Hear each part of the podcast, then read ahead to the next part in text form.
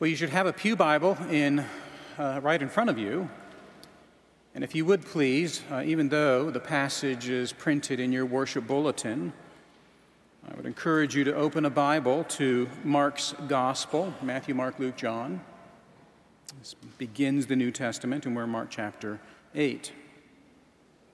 Welcome to Covenant Presbyterian Church this morning. Thank you very much for being here. Little theologians, thank you for being here. Uh, have you ever, little theologians, looked through binoculars? Put them up to your face, you look through, and there's a round circle, yes, and everything becomes clearer. I want you to draw for me what you might see through binoculars if they're fuzzy. Don't draw anything clearly. So if you're not a good artist, this is your day. draw something fuzzy for me. Our passage is in Mark chapter 8, beginning at verse 11, and in fact, it is three separate scenes that I hope to tie together under a single theme. I believe that's what Mark, uh, that's the theme that Mark has for us, but I'll share that with you after we pray and read. So let's first of all pray. Father, here we are this morning, brought here by your sovereign hand, not by chance and not by our own will. You have brought us to this place. And you have promised to speak to us by your holy scripture. Your scripture is holy, it is our life. Father, we ask that by your Holy Spirit, you would teach us from your word this morning, such that as we go into this upcoming week, we are strengthened not with our will or our plans or our sense of purpose, but by your Holy Scripture working in us through your Spirit. We thank you in Jesus' name. Amen. As I said, Mark chapter 8, and let's begin at verse 11. The Pharisees came and began to argue with him, seeking from him a sign from heaven to test him. And he sighed deeply in his spirit and said, Why does this generation seek a sign? Truly I say to you, no sign will be given to this generation. And he left them, got into the boat again, and went to the other side. Now they had forgotten to bring bread, and they had only one loaf with them in the boat. And he cautioned them, saying, Watch out, beware of the leaven of the Pharisees and the leaven of Herod. And began discussing with one another the fact that they had no bread. And Jesus, aware of this, said to them, Why are you discussing the fact that you have no bread? Do you not yet perceive or understand? Are your hearts hardened? Having eyes, do you not see? And having ears, do you not hear? And do you not remember? When I broke the five loaves for the five thousand, how many baskets full of broken pieces did you take up? They said to him, Twelve. And the seven for the four thousand, how many baskets full of broken pieces did you take up? And they said to him, Seven. And he said to them, Do you not understand? And they came to Bethsaida, and some people brought to him a blind man and begged him to touch him. And he took the blind man by the hand and led him out of the village. And when he had spit on his eyes and laid his hands on him, he asked him, Do you see anything? He looked up and said, I see people, but they look like trees walking. Then Jesus laid his hands on his eyes again, and he opened his eyes his sight was restored, and he saw everything clearly. And he sent him to his home, saying, Do not even enter the village. This is the word of our Lord. Well, you heard it, didn't you? Three separate scenes land, boat, land. It is quite clear. What this passage is teaching us, stitching together this one theme among three vignettes, the passage teaches us what it's like to see clearly. I think Mark 8, verse 25 is very important. Jesus laid his hands on his eyes again, and he opened his eyes. His sight was restored, and he saw everything clearly. The theme of the passage is uh, somewhat near to that very verse. It has to do with not merely vision, but vision that is clear, that sees what's actually there. And Mark, uh, again, serving as, uh, in a way, a mouthpiece for Peter through the work of the Holy Spirit, begins with the first scene in verses 11 through 13. The Pharisees, they seem to be using their eyes to see whatever it is they want to see. And so they argue with Jesus and they test Jesus. They're using their eyes to see what they want to see. But really, they're blind. And the kind of blindness I'm calling that in this first scene is a blindness of antagonism. A blindness of antagonism. They're arguing and they want to test Jesus. And then the second scene begins in verse 14. This is the scene that's on the boat, and this is the scene that is primarily about the disciples.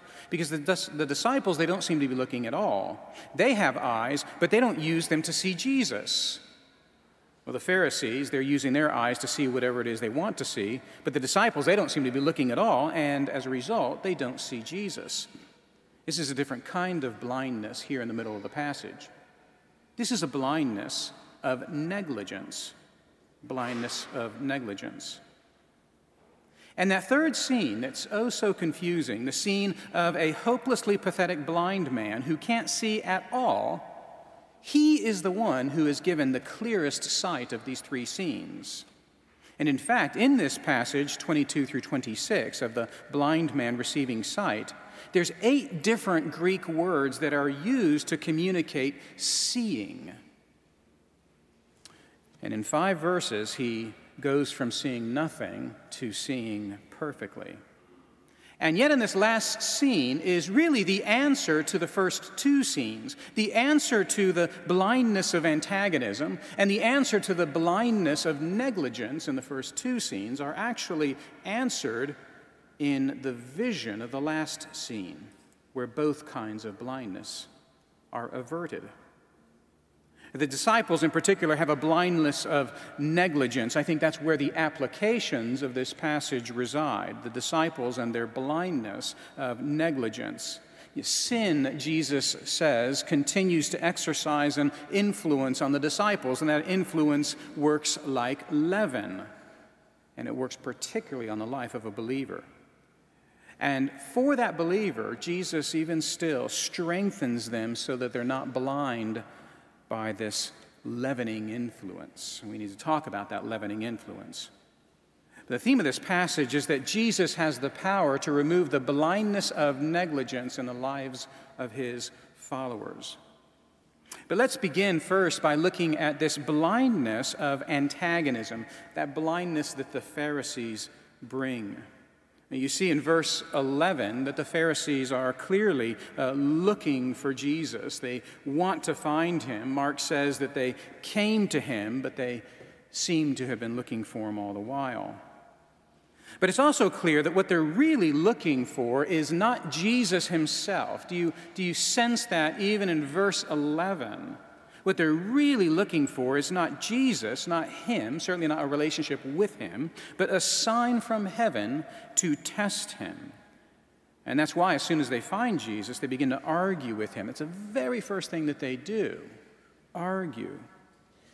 They're not looking for Him, but they're looking for what He needs to do for them. We don't know the particular argument that they enter into. Mark doesn't tell us for this particular instance, but we know that from their perspective, the only resolution for this argument, whatever it is, is that Jesus would do something to satisfy their wishes. He has to assume that all of the points that they're making in this argument are legitimate points, and that the only rational next step is simply this Jesus, you must d- justify yourself. The argument was really over before it even started.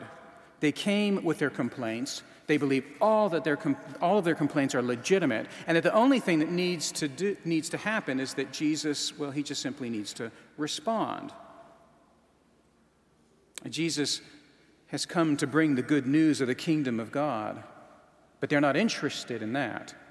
He has to pass their test first.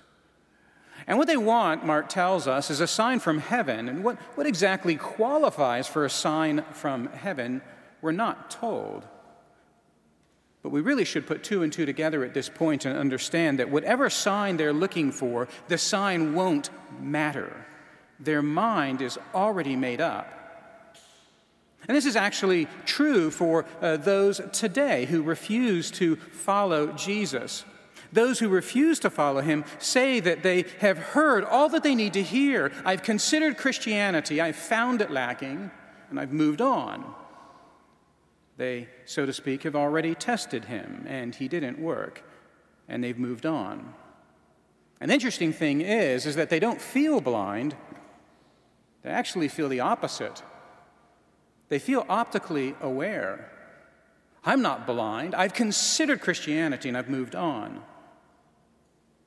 Well, they are blind. And in verse 12, Jesus, look what Mark tells us, he sighs deeply.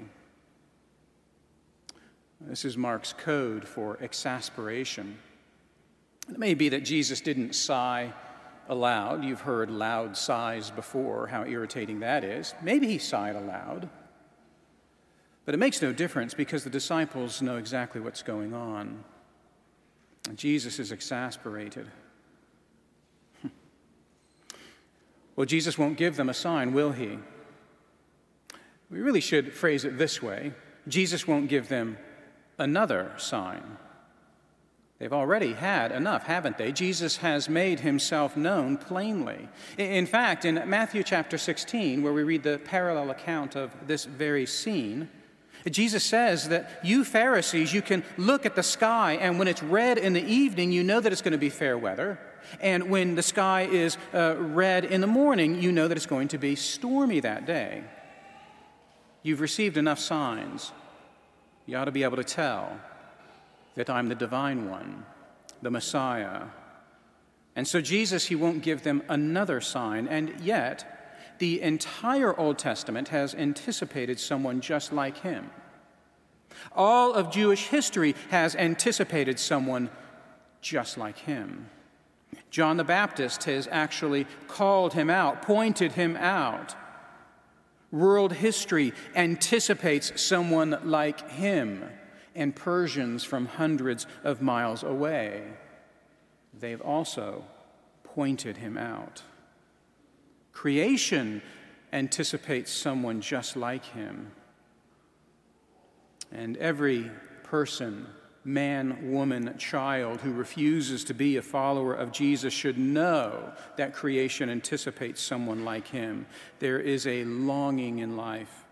Our destitute hearts hope for someone like him, the one who can restore, the one who can make all things right.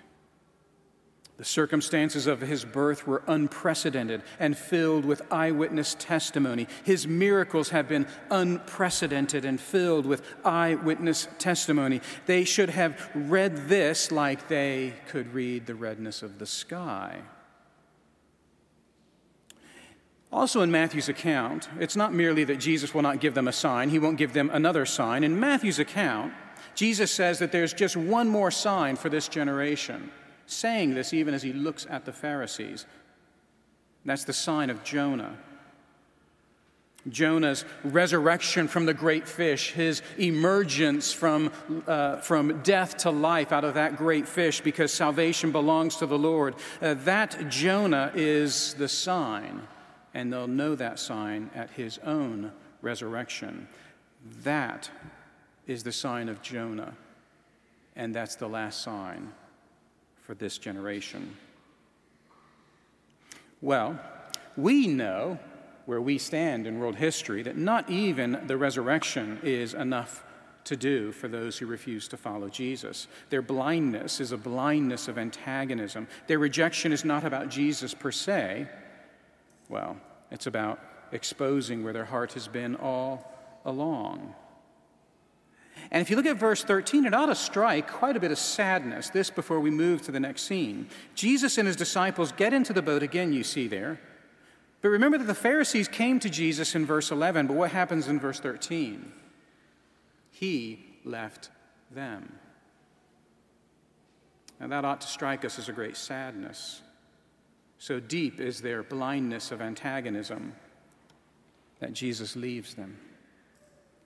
But beginning in verse 14, there's a different kind of blindness. It's the uh, blindness that's not on land, it's a blindness in boat with Jesus and his disciples. Uh, Jesus and the disciples are heading to the other side, we read in verse 14. They've just witnessed something, let's not forget that. They've just witnessed the religious leaders of the day testing their very own rabbi. And Jesus had none of it. He spoke with them for it seems just a few minutes, and then he got into a boat and, and had them get into the boat with him. When we think of that deep sigh of Jesus, the disciples were aware of that deep sigh. Jesus won't give them the sign that these Pharisees are looking for, and instead he sighs. And there's something about that sigh that lasts even into the boat. And yet, there's an argument in the boat as well as on land.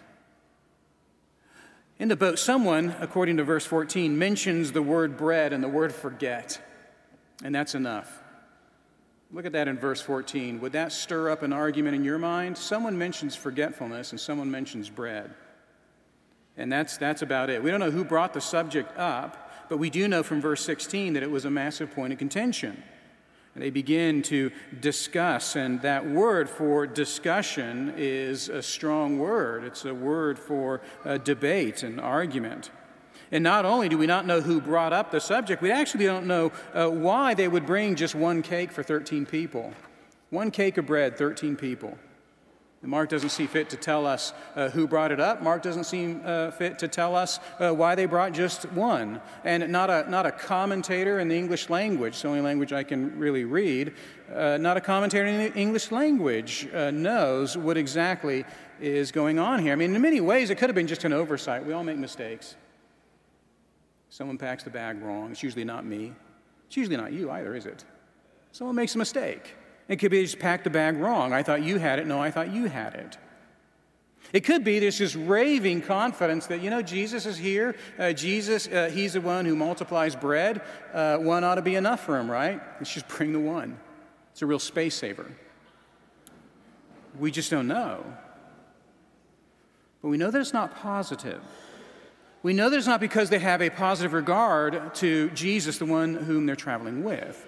Because in verse 17, Jesus, he's aware of their argument. He says, Why are you discussing? Why are you arguing over the fact you have no bread? You see, for Jesus, the, the kind of argument that they're having reveals a kind of blindness. And that's why he says in verse 17, Do you not yet perceive or understand? Anything is about bread. The argument about bread is revealing something more in the eyes of Jesus. He says in verse 18, having eyes to see, well, do you not see? And having ears to hear, do you not hear? He's actually been spoken, he's spoken this way before, uh, looking at Isaiah uh, chapter 6, and he is uh, mentioning there Isaiah's words uh, about a people who hear but they don't understand, who keep on seeing but they don't perceive. It's a judgment. Isaiah 6, verses 9 through 10 is a judgment. Jesus has gone to that passage before, and it sounds like he's doing it again. But when he did it before, it was to non believers, and now he's applying it to believers, his, his own disciples. Well, the disciples do believe in Jesus. The disciples are saved. The disciples are followers of Jesus, uh, but for one, and we know that one. But they love Jesus. And, and, yet, even still, there's this kind of blindness that can afflict them. Uh, not the blindness of antagonism, of course, it's the blindness of negligence. There's something about Jesus that they struggle to believe. They have a hard time applying Jesus to the ordinariness of daily life. Uh, many of us who believe in Jesus, we have, we have a hard time uh, living with Jesus, living according to Jesus in such a way that He is always controlling us, even in the ordinariness of life. In fact, as Christians, we know very well that it does tend to be things like food, preparations for trips, dealing with difficult people and dealing with any people, these ordinary things can oftentimes present challenges for us living the Christian life, can't they? Jesus says in verse 15 to watch out, to beware the leaven of the Pharisees and the leaven of Herod. Now, in Jewish and larger uh, Hellenic cultural settings, leaven was generally, not always, but generally a metaphor for corruption, something bad. And leaven is that yeast that works through bread and, and actually causes that bread to rise. And uh, one commentator says, look, when you read yeast right here, you need to be thinking about three things. Yeast works invisibly, ye- yeast works uh, uh, with great potent, it, it does its work, and yeast works gradually. Invisible, potent, gradual. That's, that's how yeast works. And Jesus is saying there's a kind of yeast or leaven that's running through the hearts of the disciples. He calls it the leaven of the Pharisees and the leaven of Herod. What's that mean? I mean, it could simply mean the, the teaching of the Pharisees and the teaching of Herod, but Pharisees are teachers, and Herod, Herod's not a teacher, is he? Uh, Herod is this uh, merciless political leader who killed John the Baptist and is right now hunting for Jesus. He's not a teacher. No, I don't think that the leaven is the teaching of the Pharisees or the uh, teaching of Herod. Jesus says in verse 17, it's the kind of leaven that works very deeply, works at the level of the heart. It's the hearts that are hardened by this leaven. I believe the leaven is a couple of kinds of influence that afflicts the Christian life. One is an influence that Jesus uh, attaches to the word Pharisee. One's an influence that Jesus attaches to the word Herod. In Matthew 16, it's not Pharisees and Herod, it's uh, Pharisees and Sadducees. But Sadducees are very closely aligned with all political authorities.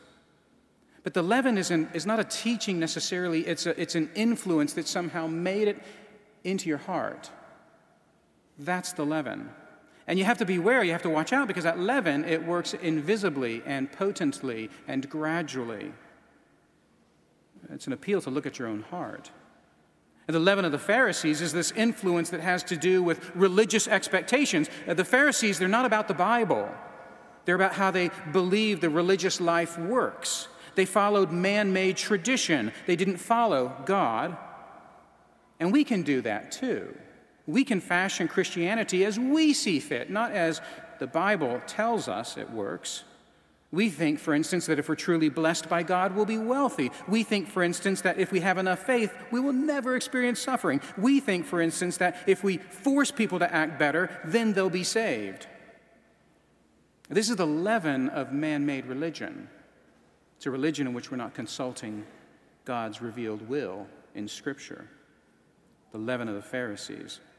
The other leaven, that leaven of Herod, or as Matthew says, the leaven of the Sadducees, uh, that's an influence that's having to do with our uh, cultural accommodation. Herod and the, Saddu- and the Sadducees were not about the Bible, but they are about popularity and power and success and winning. They're about authority and rule. They are the aristocrats of the day who measured themselves based upon their wealth and power. We as Christians sometimes influenced by this kind of leaven as well. We sometimes fashion for ourselves a life not of holiness before God, a life that is pleasing to God, but a life rather that gives us popularity before the world. We want to be liked by others rather than pleasing to God. And this is the leaven of cultural accommodation. And here these disciples are sitting in this boat arguing about bread, and that argument has revealed something about their hearts. A, a, red sky has appeared in their hearts as a sign, and Jesus, he's reading that sign rightly. They forgot bread, and they're blaming each other. But Jesus can see the leaven of the Pharisees and the leaven of Herod at work. It's invisible, it's potent, it's gradual, but he can see it. I want you to imagine this argument in the boat with Jesus himself with a slightly different perspective. Someone, a member of the disciples, have failed. They've forgotten something. But what they should understand is that as a Christian, in our failure, there is hope. Jesus is saying to them, You're forgetful, but I am not. You're poor planners, but I am not. You are self defensive and insecure, but I am not. You are worried about starvation and death, but I am not. And they continue in this way, and if they do so more and more, over time, they'll begin to fashion for themselves a man made religion. And over time, they'll begin to accommodate to the expectations of the world.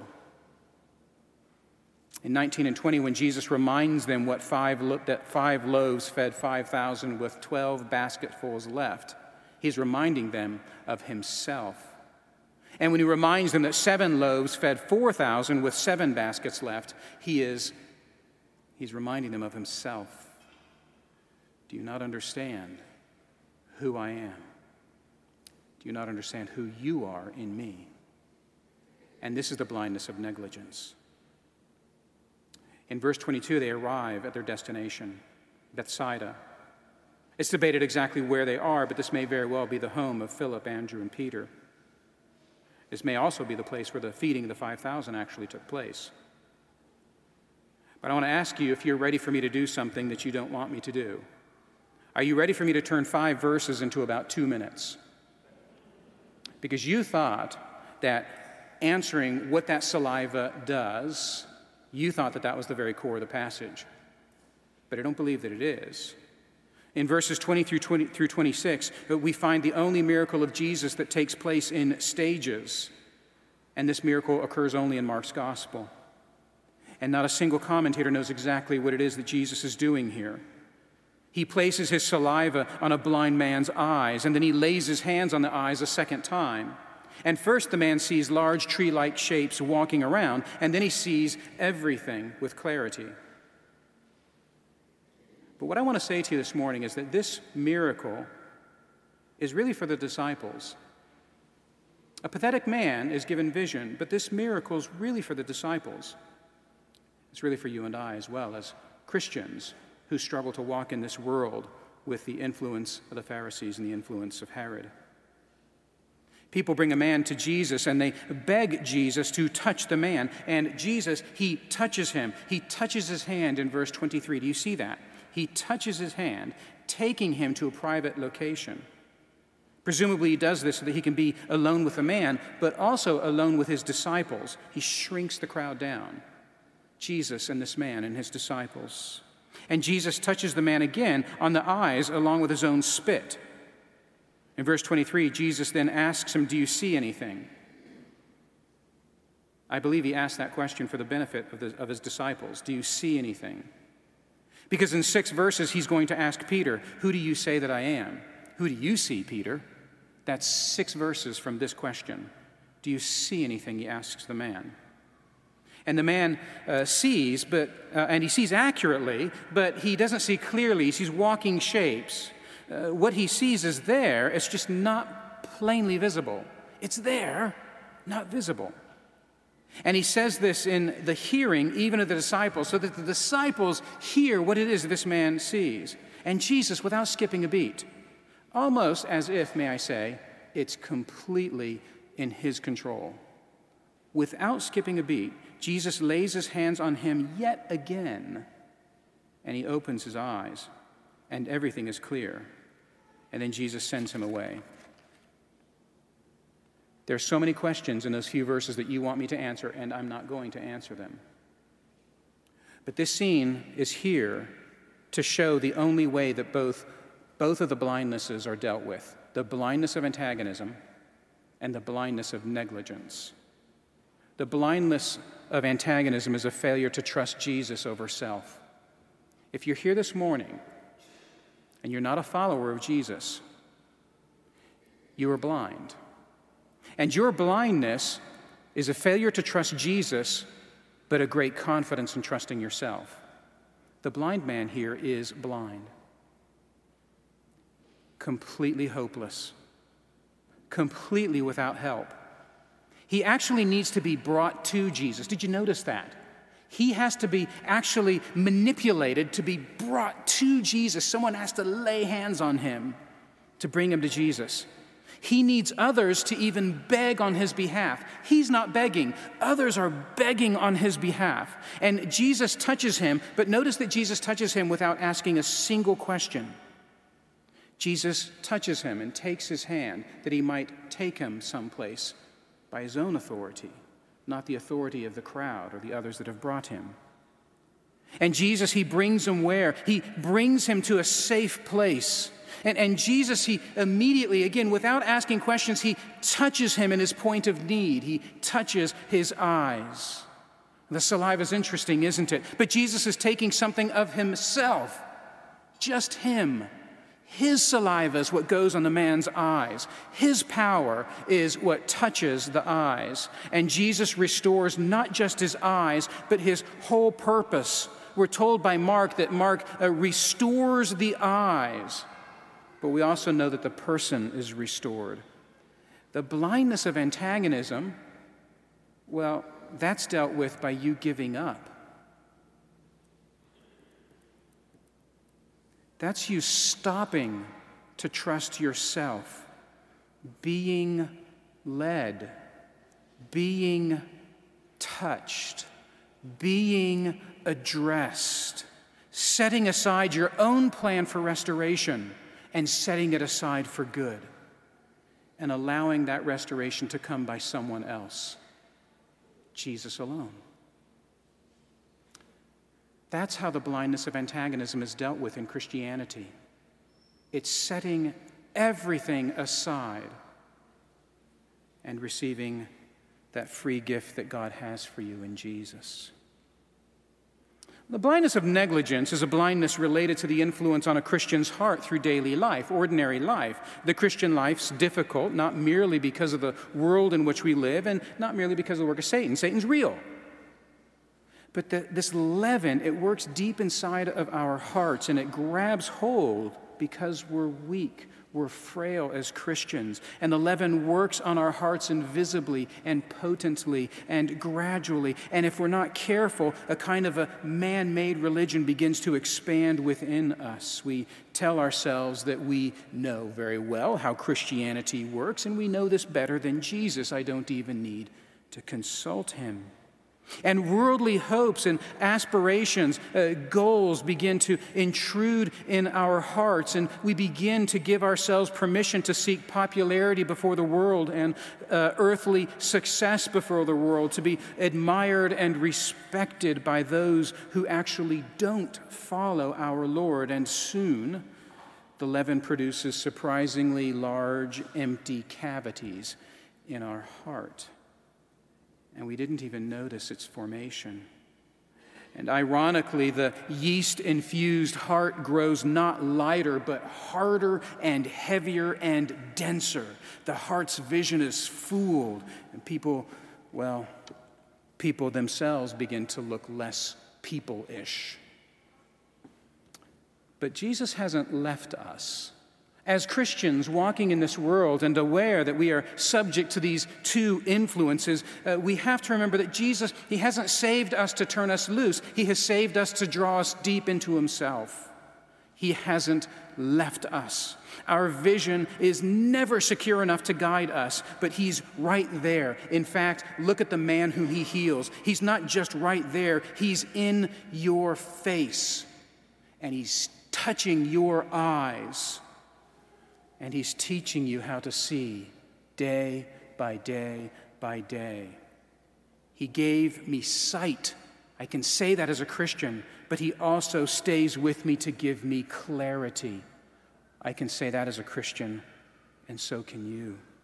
The application for the Christian who can grow negligent in their walk is this uh, Jesus says, Watch out, beware, verse 15. He lays his hand on the blind man not once, but twice. Uh, to a Jew, the laying on of hands by a rabbi was deeply significant.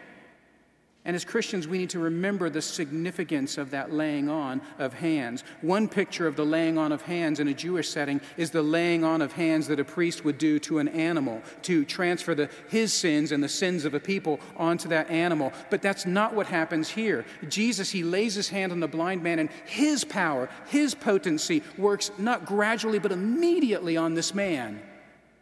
And Christian, that's you. You have the hands of Jesus always on you. And his perfect righteousness covers your unrighteousness so that you live a life not full of condemnation, not full of a desire to build something for yourself, a man made religion, or a desire to be popular in the eyes of the world. You have the righteousness of Christ on you, his hands. They never left you. And This is what needs to come to mind in our Christian walk so that we might defend ourselves against the leaven of man made religion and the leaven of cultural co- accommodation. We have been made holy by Jesus so that we might be sent to live holy lives. We don't forge ahead thinking that we have everything that it takes. We forge ahead knowing that we are covered by the hands of Jesus.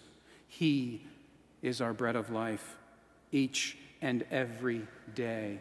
And we come to places like this on the day of the Lord's resurrection to worship and be reminded that Jesus' hands are always on us.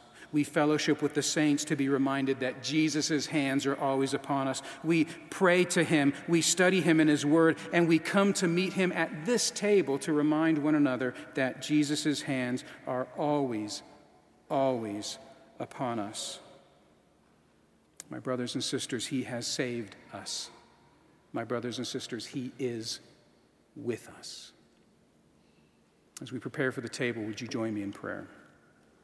Father, thank you for meeting us in your word. Thank you for meeting us in the fellowship of the saints. Thank you for meeting us on this Lord's Day worship. Thank you for meeting us in the prayers of the church. Thank you for meeting us um, in the uh, songs of the church. Thank you for meeting us in the partaking of the body of Jesus remind us that He is with us. In His name, amen.